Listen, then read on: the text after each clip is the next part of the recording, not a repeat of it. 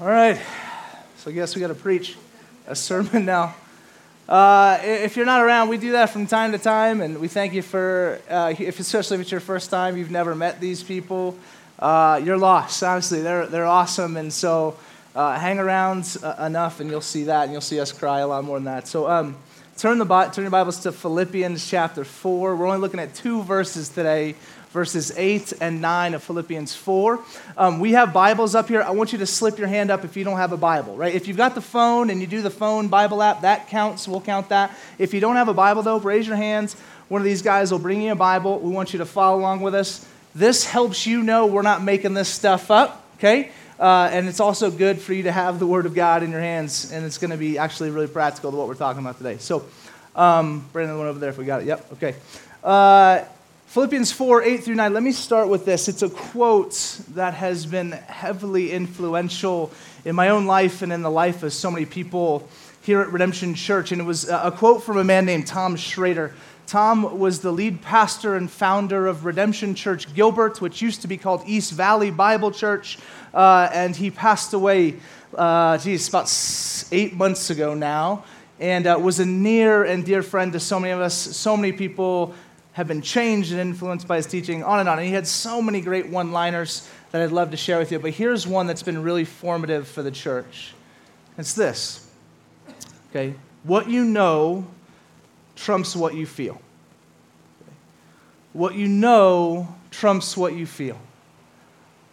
Now, let me just say on the front end that some of that in our culture today, it can seem a bit harsh, a little bit, as if we're trying to discount emotion or discount feelings, and, and that's not the case. In fact, we're going to talk very heavily how that's not the case today, but I don't want to lose you on the front end.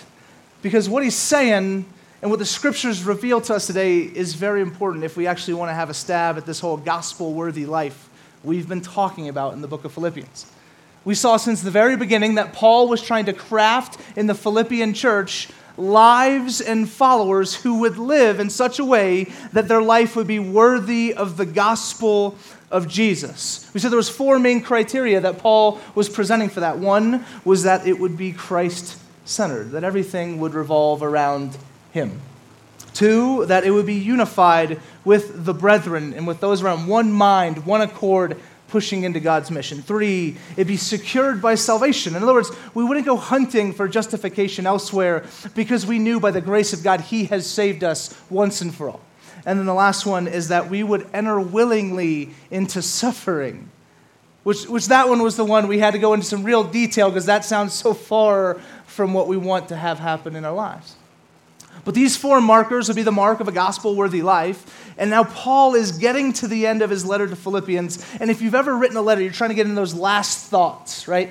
The last things to complete your argument or complete your idea so that the people that are receiving your letter would say, Yeah, okay, everything you said, I buy into. I'm going to go try and do that now. And so, what we get here in these two verses is truly the summation of an argument and arc that I think has been there since the first word he penned in Philippians chapter 1. And so, let's read those verses once again, and we'll break this thing down today. Finally, brothers, brethren, whatever is true, whatever is honorable, whatever is just, whatever is pure, whatever is lovely, whatever is commendable, if there is any excellence, if there's anything worthy of praise, think about these things. And let's stop there. We'll come back to verse 9 in a little bit. I want to look at this verse from two levels kind of the big picture mountaintop level, and then we'll come down onto the ground, into the valley, right, and really see what this thing has to say to us. But set your mind, think on these things. This, this term here, we think think, and maybe it's this instantaneous, maybe momentous, like just this one moment of mental assent. I'll think about that for just a second. But the terminology here goes far more broad, far more deep. It's saying it's not just this moment where we say, hey, think about that. It's not just for a moment, like, hey, let me just mentally check into this one thing for this one second. Uh, the word literally means to take inventory of. Okay? Has anyone ever worked retail? Right? Give me an amen. So, you ever do inventory, right? And you have to painstakingly go through every item to make sure it's in your store. This idea, think about these things, guys. It's, it's not just this well, I guess I got a moment, so let me go ahead and throw a bone towards these things. It's dwell in these things. It's meditate. It's sit in. It's get comfortable and breathe new air because the air you breathe outside of this is a different air. It's a different culture. It's a different word. And so Paul's saying, listen, if, if this whole gospel centered life, if this whole life worthy of the gospel, if this whole pursue and love, this whole we want to magnify and love Jesus, if all that is to be possible, set your minds, think about these things dwell and live in this place. Colossians 3 1 through 2 says, If then you have been raised with Christ, seek the things that are above, where Christ is, seated at the right hand of God. Set your mind on things that are above, not on things that are on earth. Psalm 1 1 Blessed is the man who walks not in the counsel of the wicked, nor stands in the way of sinners, nor sits in the seats of scoffers but his delight is in the law of the Lord. And on his law he meditates day and night. And I mean, if, if you've been in the church for a little while, and I mean, not this church, but just been a Christian for a little bit, none of this is probably all that new, right? Like, you're not thinking, like, oh my gosh, I'm supposed to think about godly stuff. Like, that's just kind of natural. That makes sense to a certain degree. So the question then becomes, well, why don't we do it?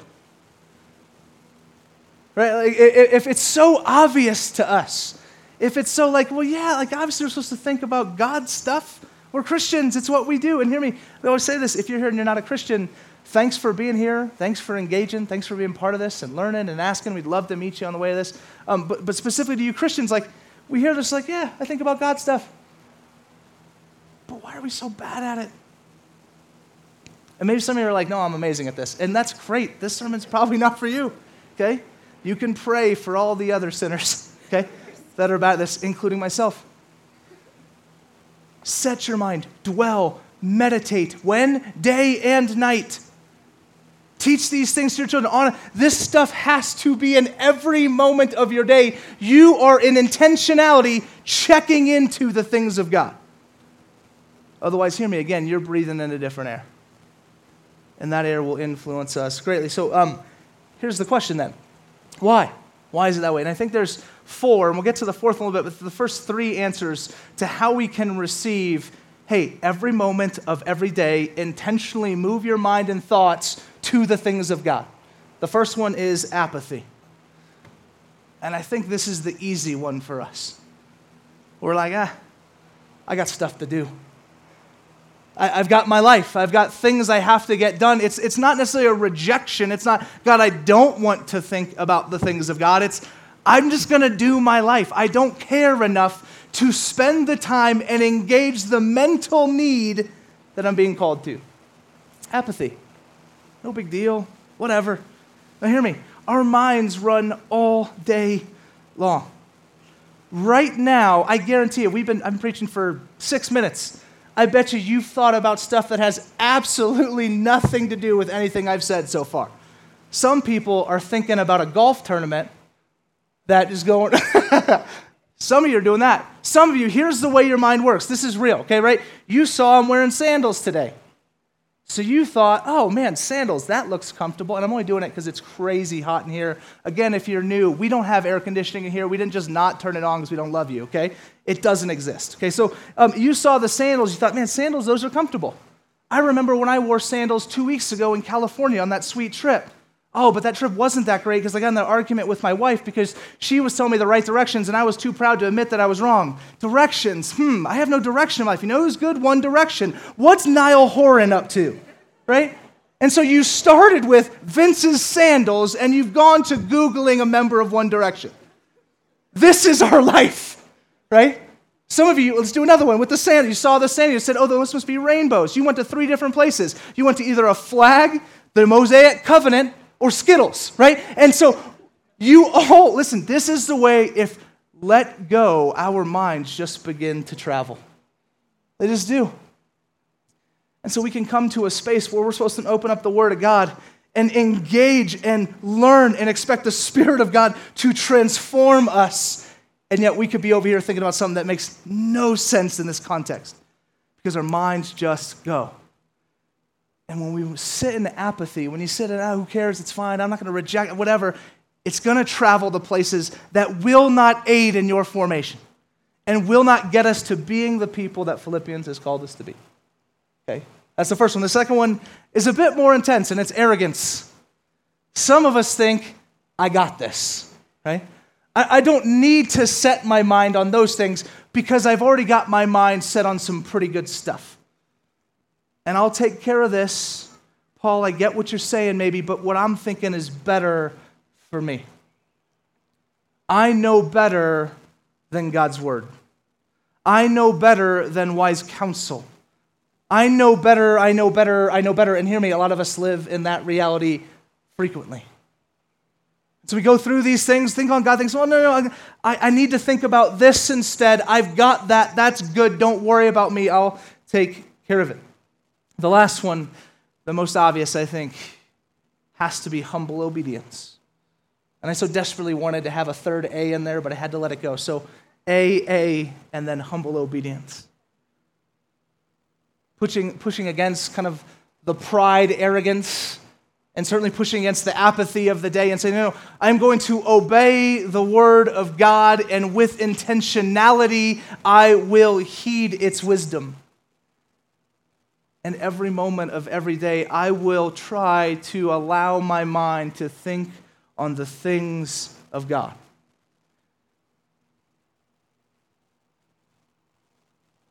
Do you do that? Do, do I do that? The hardest part about this is we tend to be reactors in this life. We tend to wait for stuff to happen, and then we just hope that we'll react well. And let's be honest, that doesn't happen that often. What the Bible calls you and I to is that in every moment we're proactively, with intentionality, engaging with the things of God that we might be prepared for every good work. That we might be prepared for every difficulty and call into suffering that the book of Philippians calls us to. Otherwise, this stuff sounds impossible. You see, what, what, what Paul is doing is putting this end cap to his argument that says, listen, this is all going to fall apart if we don't think rightly about who God is and we don't intentionally move towards him and the things of his kingdom. Because it's not just going to happen. What just happens is one direction Google searches. With intentionality, we move forward. Now, zoomed in now on this same verse, okay?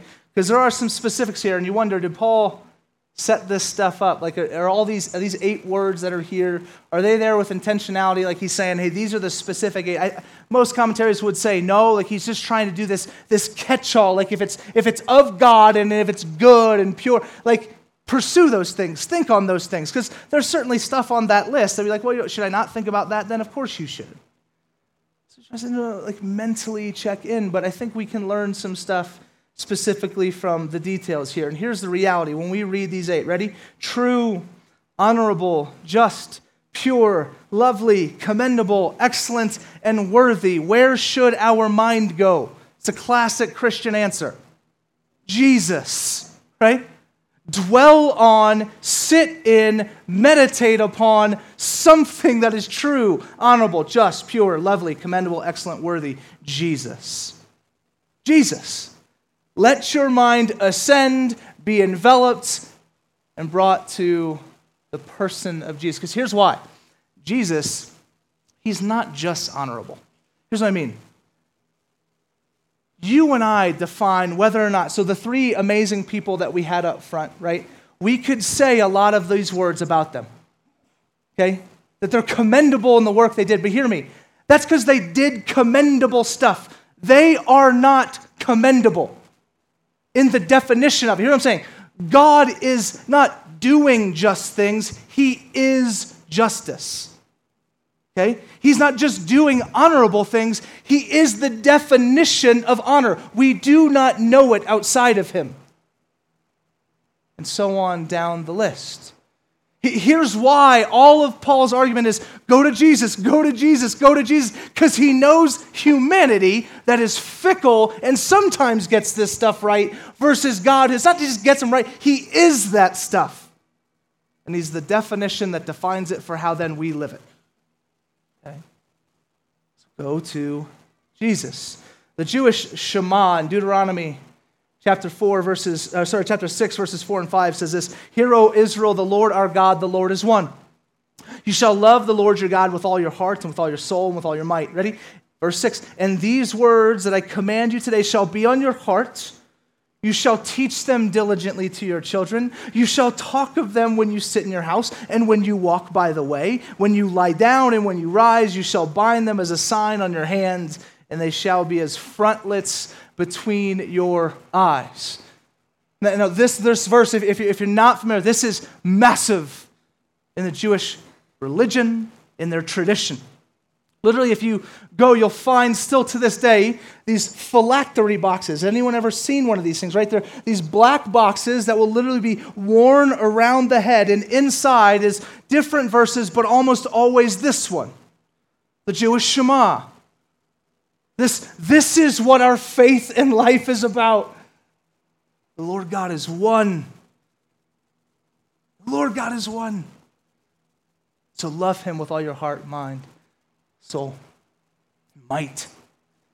So they'll wear these boxes with these verses and they'll walk around with these things, little boxes on there. So underneath each of your chairs this morning, just kidding. But the call to the people of Israel hey, there's a certain way we do life. There's a certain type of life we are to live. And, and, and the law of Deuteronomy and, and, and all of, right, uh, the Torah, right? So you're talking the first five books of your scriptures.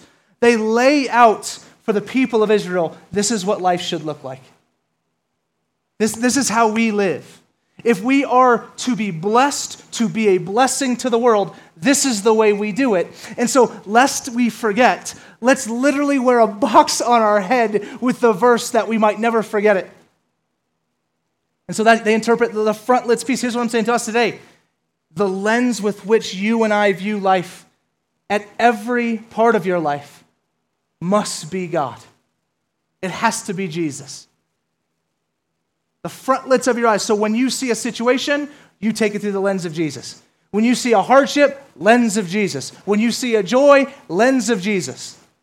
When you see a move, a transition, lens of Jesus, lens of Jesus, lens of Jesus. Lest we forget, what does it mean for us to live a life worthy of the gospel of Christ?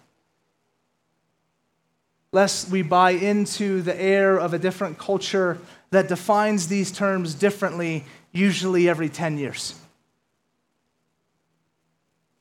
That's why we serve God, because God's definitions never change. He is these things, and He is the same yesterday, today, and forever. Yet our cultures, the cultures of our world, they're defined by us, humanity. And guess what? We change all the time.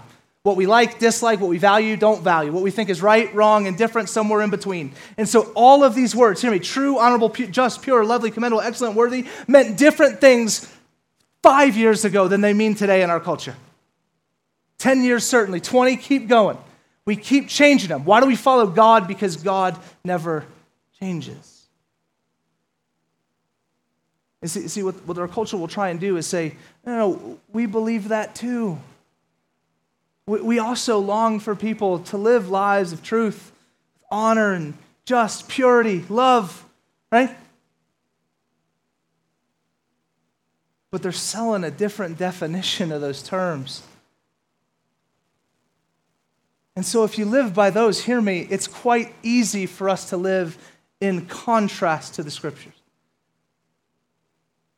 Because our thoughts and our engagement are defined not by God, but by the world.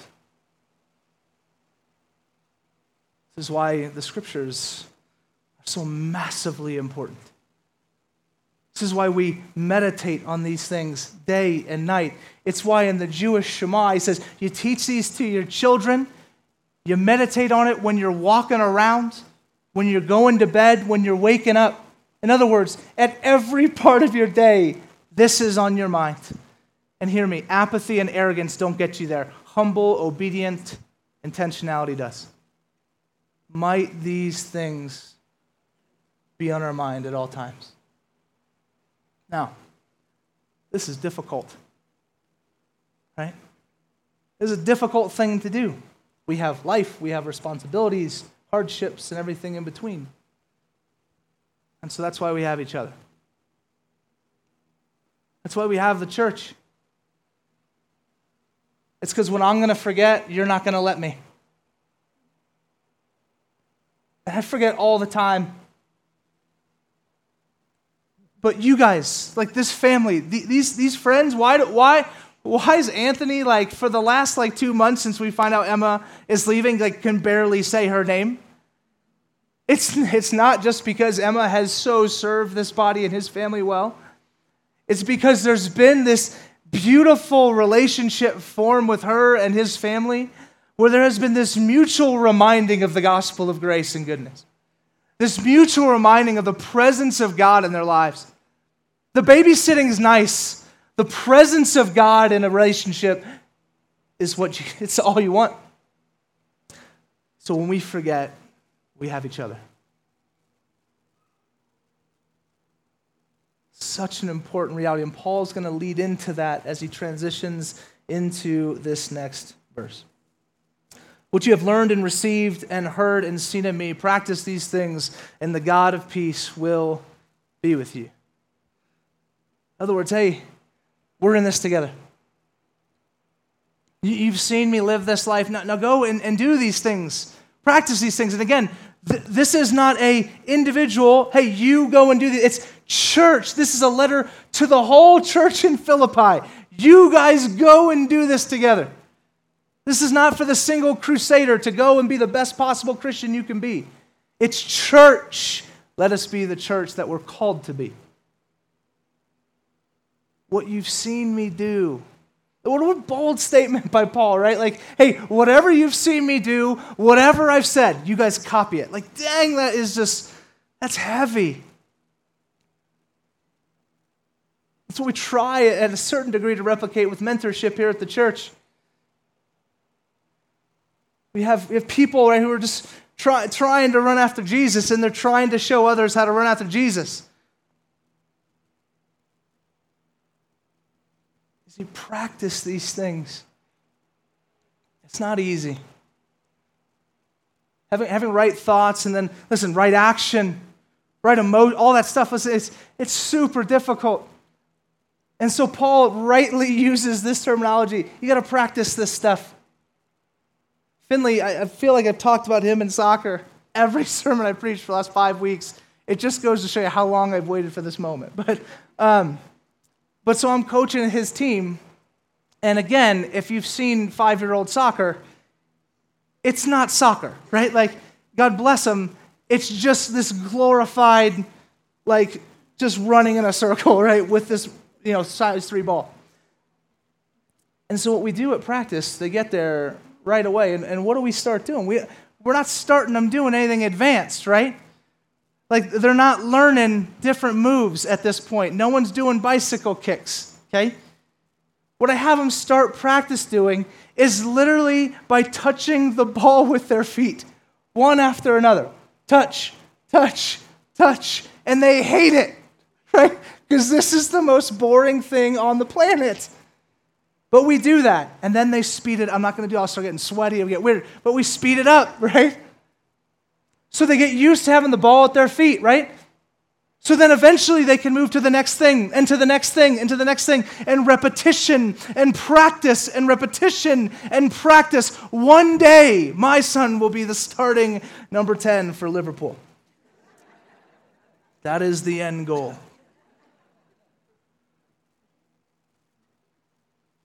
If you hear this is overwhelming, good. Because if this was easy to check into, believe me, then we'd be all be doing it whenever we would want to. It is difficult.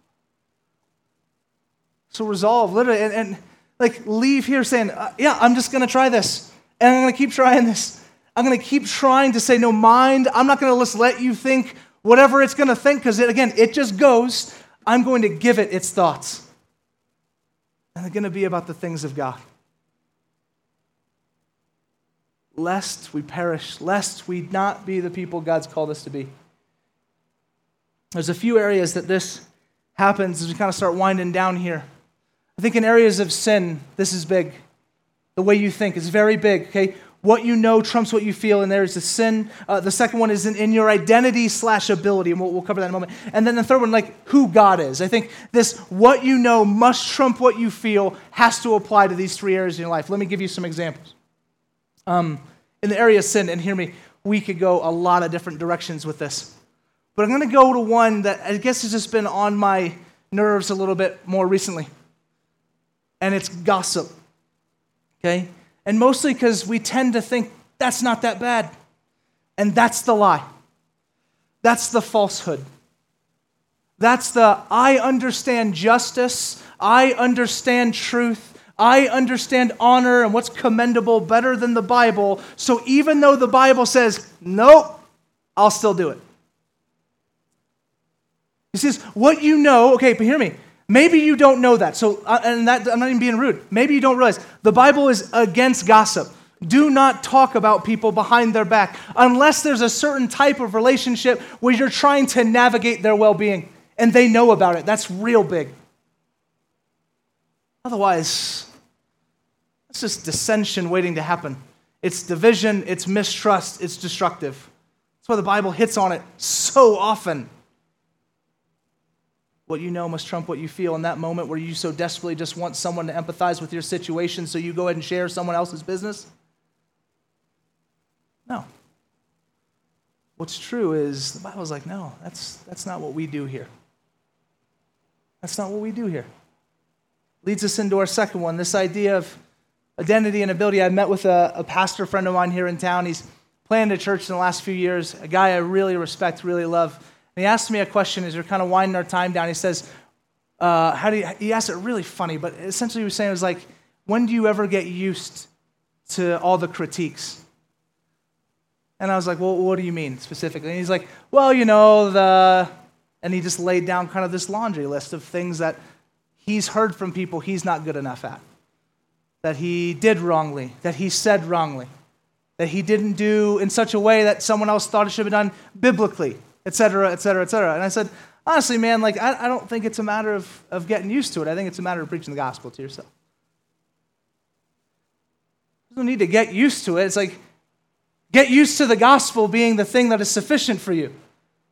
Because if you're waiting for the day for the critiques to just be fine, they're not because they're sinful. And that's actually, let me, let me backtrack. Not all critiques are sinful. Some critical comments are absolutely necessary. And hear me, if it's to me, I welcome all day, okay? I don't know this guy's story. Some of the stuff sounded kind of upsetting, but that's his church, that's his story. So rewind. Some critical things, go for it. Some stuff where it's just slanderous and you're just coming from a place of anger and frustration and not the Bible and kindness, seeking repentance, all that kind of good stuff. Yeah, it's sinful. I got off track here. What's false?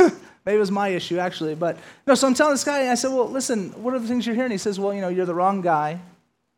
It should be this other person. That's the thing that's going on, right? What's the Bible say? The Bible says, well, for whatever reason, dude, like, God put you there. And maybe, that, maybe that's coming to an end, I don't know, but God's the one that sets this stuff up. He appoints this stuff. So what else? He said, oh, well, I'm not good at this, not good at this. Okay, so he begins to then understand his self worth through a lens of people's critique. And I said, Well, is that what the scriptures want us to do? What do you know to be true? So, in the emotion of the moment is, I'm worthless. I can't do this. Nobody loves me. I said, What's true? God has made him worthy by what he's done on the cross, not what I almost said his name, but this guy could achieve at his church. No, those things again, like there's just all these back and forth that your mind will wrestle with. There's the way that you would want to understand versus and feel based on those understandings that are constantly changing in culture versus what the Word of God actually says about who you are. And then lastly, um, in pain and understanding who God is.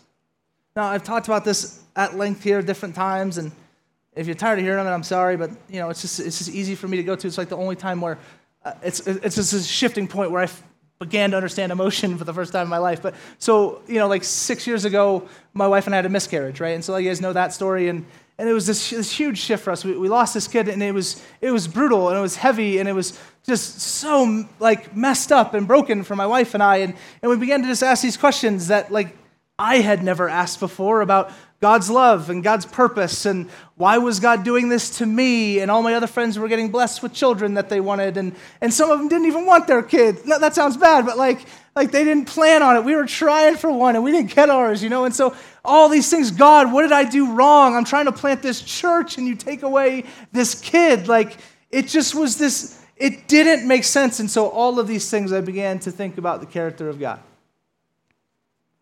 doubts about, listen, either he wasn't loving, at least wasn't loving to me, or he wasn't powerful, so he couldn't have done anything about it anyway. That's stuff I had never thought about in my 10 prior years of being a Christian than that. So then I had a moment to have to think about that. I began to wrestle. And so, you know, what's true in that moment is, yeah, God is loving. God loves me. God is all powerful. Like these, what I know needed to trump what was true. Now, let me be very clear right now ultimately, what I've realized is I, I, I wanted to be sad, but I wanted to be sad about the right things. Like I, I, and to this day, like I want to be, I want to lament and I want to broken, be broken that the fact that I, this side of heaven, Verity and I don't get to know that kid. So that scar remains, the pain still remains of that. And, I, and the sadness for that, it, it's not just okay. In some ways, it's beautiful, showing the depth of love that I think God gives us for those in our lives. And I want to sit in, in lament of that and the brokenness of this world that would bring about that. And not just my life, but the lives of so many. I want to be sad about it, but, but I don't, I don't want to pile it on and say, no, I also want to be sad that God doesn't love me right now. I understand that's a wrestle, but hear me. I think this is why we intentionally practice. And for the church in Philippi, when Paul's writing this, hear me. Death to Christians, persecution to Christians, was not an abnormal thing.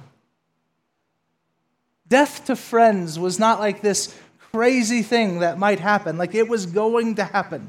People were going to lose their lives for simply loving Jesus. Paul writes this from prison, short a few years from his own death and martyrdom.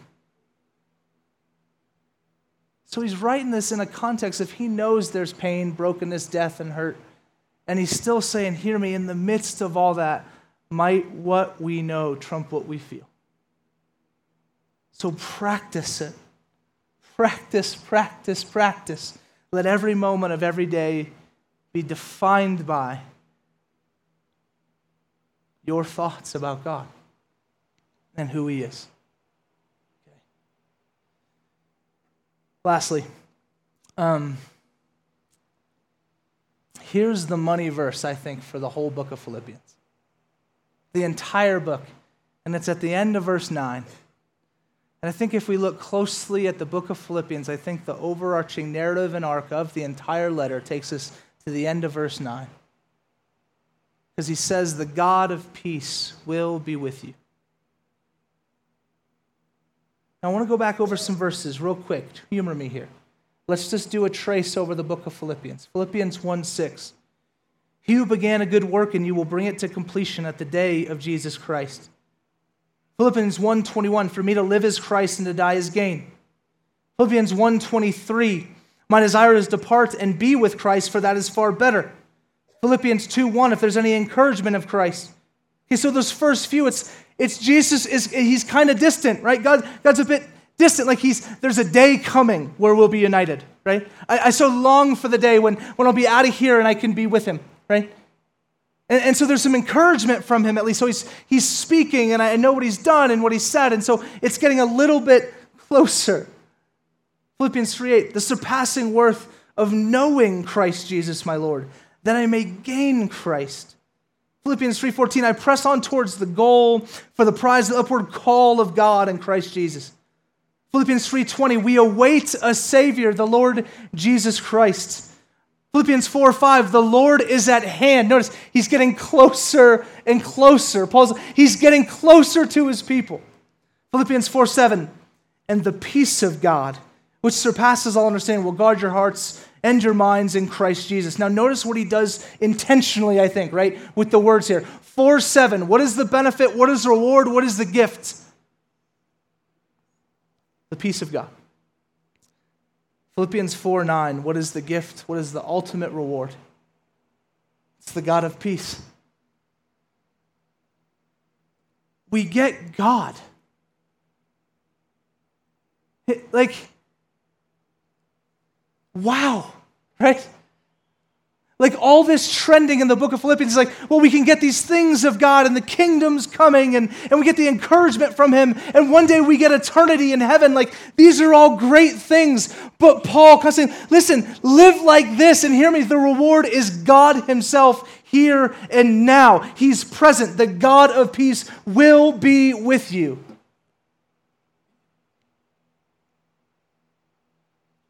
I'm dying for an amen. Like, God will be with you. Like, is God is with us.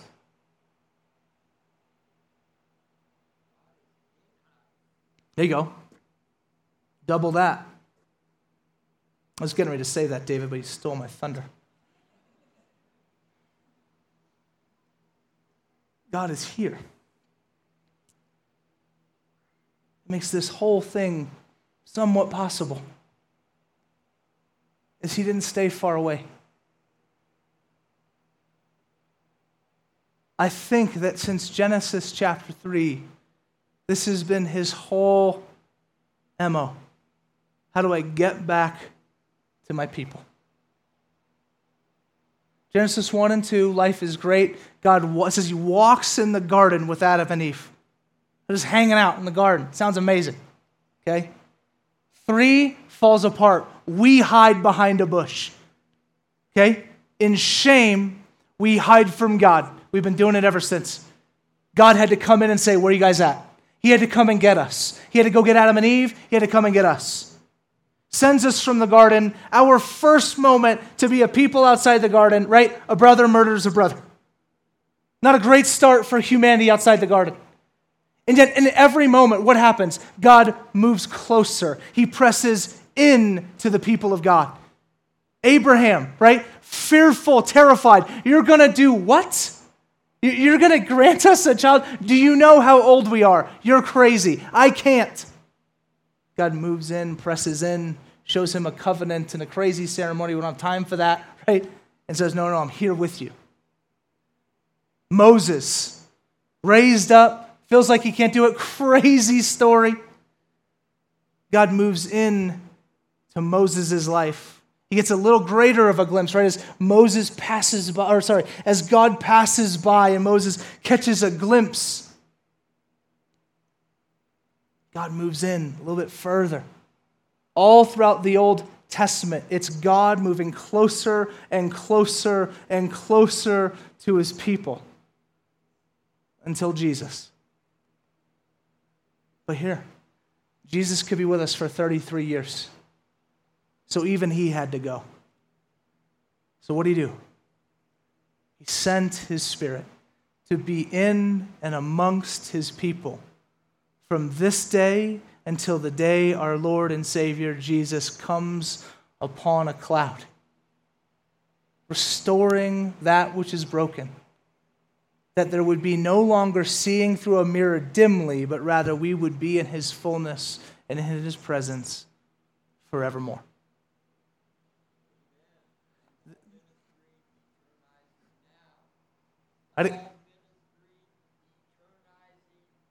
there you go. Okay. Amen. See, David gets it. You guys, come on. This whole thing, Paul Go, like, this is the life. This is the kingdom life. This is what we do. And why and how? The answer is God. It's not just the cliche Christian answer that we throw out there at church because you're supposed to say Jesus. It's because He is the answer to the what and the how. all the time, every time, in every place. If that's true, why would we ever, ever, ever, ever allow our minds to think of anything else? Ever. God is here. Might He receive everything we can think, feel, and do. Amen? Let's pray.